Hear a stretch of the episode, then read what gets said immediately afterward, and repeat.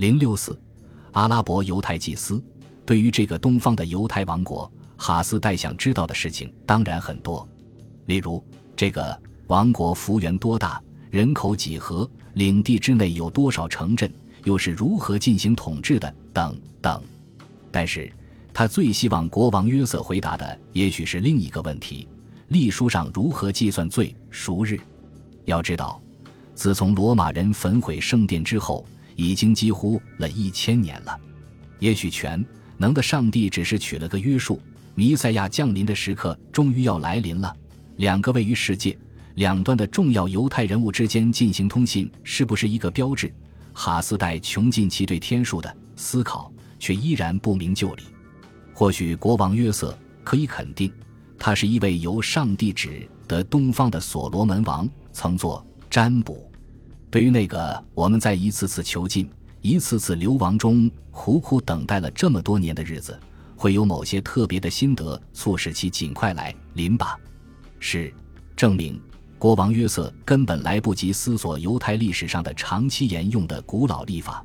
因为他自己的王国很快就要为犹太人的苦难编年史增加新的一笔。在基辅罗斯军队的围困和拜占庭人的不。断袭扰下，哈扎尔汗国作为犹太国家，大概只存在了一个世纪，早就已经开始衰败。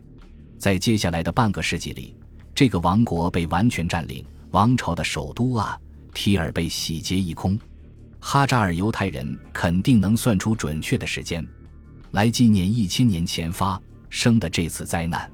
当时，大多数人并没有选择离开，而是归顺了征服者及其教信仰。但有些哈扎尔犹太人则恢复了去的流浪生活，其中有两个人在下一个世纪曾作为学生出现在托莱多，他们在西班牙的出现可能极大的刺激了犹大哈列维，于是这位诗人于一千一百四十年前后写下了《哈扎尔人》这部伟大的哲学对话体小说，为他心中的犹太教辩护。尽管国王约瑟处境艰难。但他当时似乎却有时间和愿望，以某种形式给几千英里外的哈斯代回信。关于这次回复，出现了两个版本，一个早在1577年就出版了，另一个更完整的版本则出版于19世纪末期。在这两个版本中，约瑟本人都声称是他的一位祖先布兰王在天使幻象的感召下才皈依了信仰一个上帝的教。他虔诚的儿子俄巴底亚继位后。曾主持一场由三方教派的代言人参加的论争，在这场论争中，另外两个异神教都明确表示，以色列人的信仰要比他们身边的竞争对手更受欢迎。于是，俄巴底亚随后公开的选择了犹太教。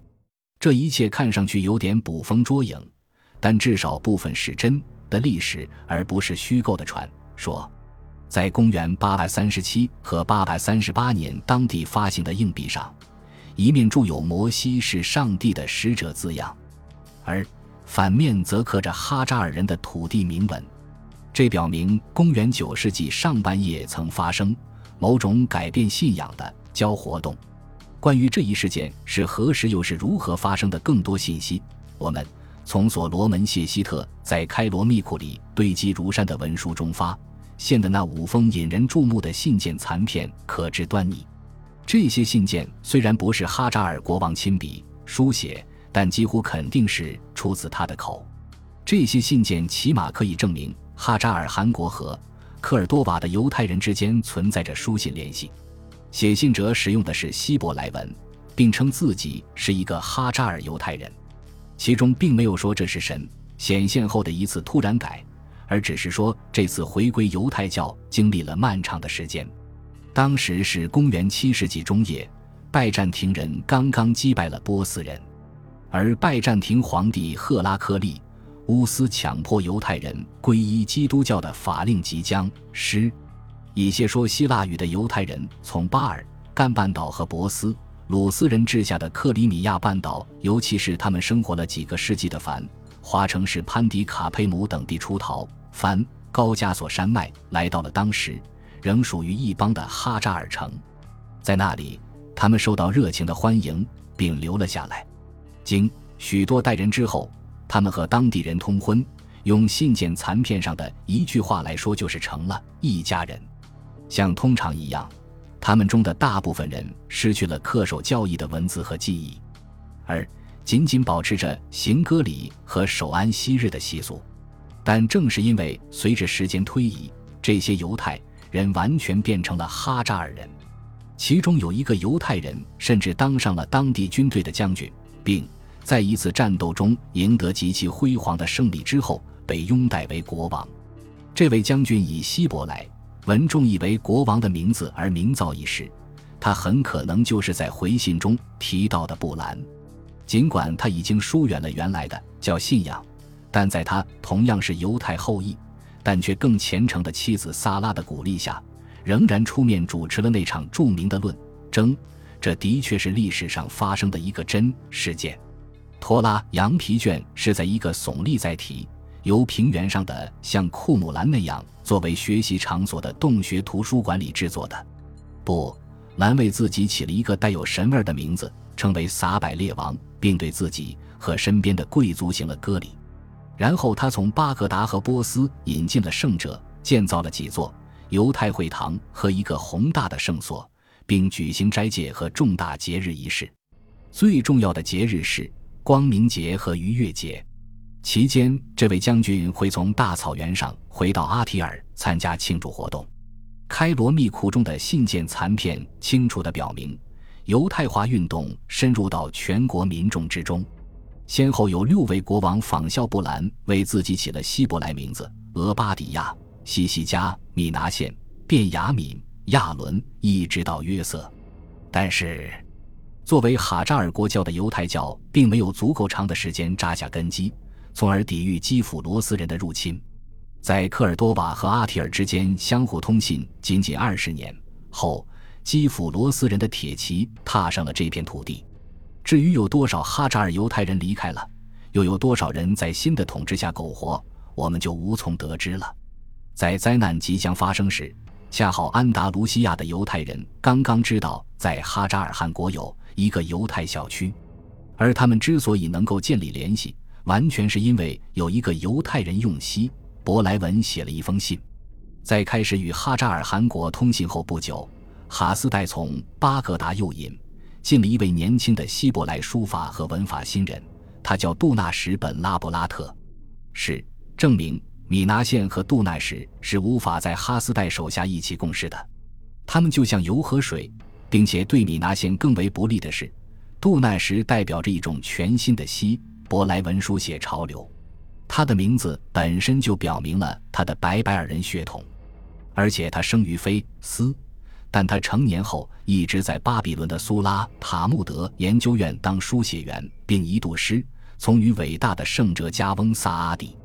这位圣者本人终生都在致力于找到一种加强托拉和塔木德教学的新方法，并自信地将其转向并应用于他所处的哲学和文学生活之中。尤为重要的是，他试图重新发现通过叙利亚阿拉伯文化传播的希腊古典哲学。尽管没有人会轻率地指责虔诚而博学的萨阿底这是在与一帮智慧调情，但是萨。阿底的居住、信仰和观念，却是继几乎一千年之前亚历山大的斐洛之后，通过理性探究来证明犹太教的核心原则，进而使推理方法成为上帝特别忽悠的前提所做的第一次尝试。意味深长的是，尽管萨阿迪本人是一个无可指摘的塔木德大师，甚至是其正典的确立者，但他的著述却几乎与托拉和圣经并没有什么联系。或许仅仅是对于新卡拉派的一种直接响应。卡拉派始于大约公元九世纪，他们对后圣经时代的拉比评注和律法一概持排斥态度。尤为重要的是，这本书采用一种古希腊阿拉伯方式，分专题对圣经经文的意义进行阐述，实际上是一部如何真正的当代犹太生活的指南。各章的内容，这是第一本希伯来纸质书。而不是羊皮卷，讨论的是如何控制性欲，如何获得财富，如何恰当的与邻居打交道等等。与事无巨细而又常常偏离主题的塔木德讨论方式完全不同，信仰和观念仅仅指出明确的方向，并且无一例外的要求在明确感受到这类感上和本能上的欲望时要保持克制。这种回应的互动性，借助物质世界的力量来强化传统观念，在当时的诗歌和哲学中留下了深刻的记忆。而杜纳什正是带着这种理念来到了科尔多瓦，他决心以同样的方式来改造希伯来文。面对有人说他是一个阿拉伯化的犹太人的指责，杜奈什会回答说：“恰恰相反，他的目标就是文字换成一种除萨阿底外上没有人掌握的东西——犹太文风，也就是一种不但适于吟唱和祈祷，而且适于哲学、诗歌以及其他所有场合的语言。”他要把新生活的气息注入早已枯燥而僵化的圣经体希伯来文中，从而最终达到这一目标。杜纳什怀着几分萨阿底式巴比伦智慧的优越感，踌躇满志但又不失时机地对米拿县枯燥的语言学研究方式大加嘲讽，尤其是对米拿县编纂的希伯来语词典笔记，分强调圣经中每一个三字母词根的单。词的做法进行攻击，称其长着像猫头鹰一样的近视眼，这其是毫无意义。因为米拿县对萨迪本人的哲学和词汇学研究一无所知，而他的研究成果不是为杜纳什探索新旧希伯来语的目标铺平了道路罢了。在希伯来语的命运、可信性、传统演变及其现在和未来这些问题上，一场虽然场面不大。但却充满学术丑陋的文化战争在科尔多瓦爆发了，两个人都动员自己的追随者用各种恶毒的语言攻击对方。杜奈什非常尖刻地对米拿先进行羞辱、嘲笑，他是一个只知道埋头苦干但却心胸狭隘的学究。当杜奈什撰写并散发了大量祈祷诗歌，并迅速被安达卢西亚各地的犹太会堂采纳之后，米拿现的处境就。更糟了，不知是怎么回事，杜纳什竟然轻而易举的就达到了自己高难度的目标，采用阿拉伯语的节拍和韵律模式，从而加强而不是削弱他所声称的地道的传统希伯来语中内在的古老魅力。他用直接从圣经中引用的单词和短语对他写的诗歌和祈祷文进行装饰，并且他的妻子竟然也会写诗，因此他。跨越了新旧的界限，既有创新又很传统，永远立于不败之地。本集播放完毕，感谢您的收听，喜欢请订阅加关注，主页有更多精彩内容。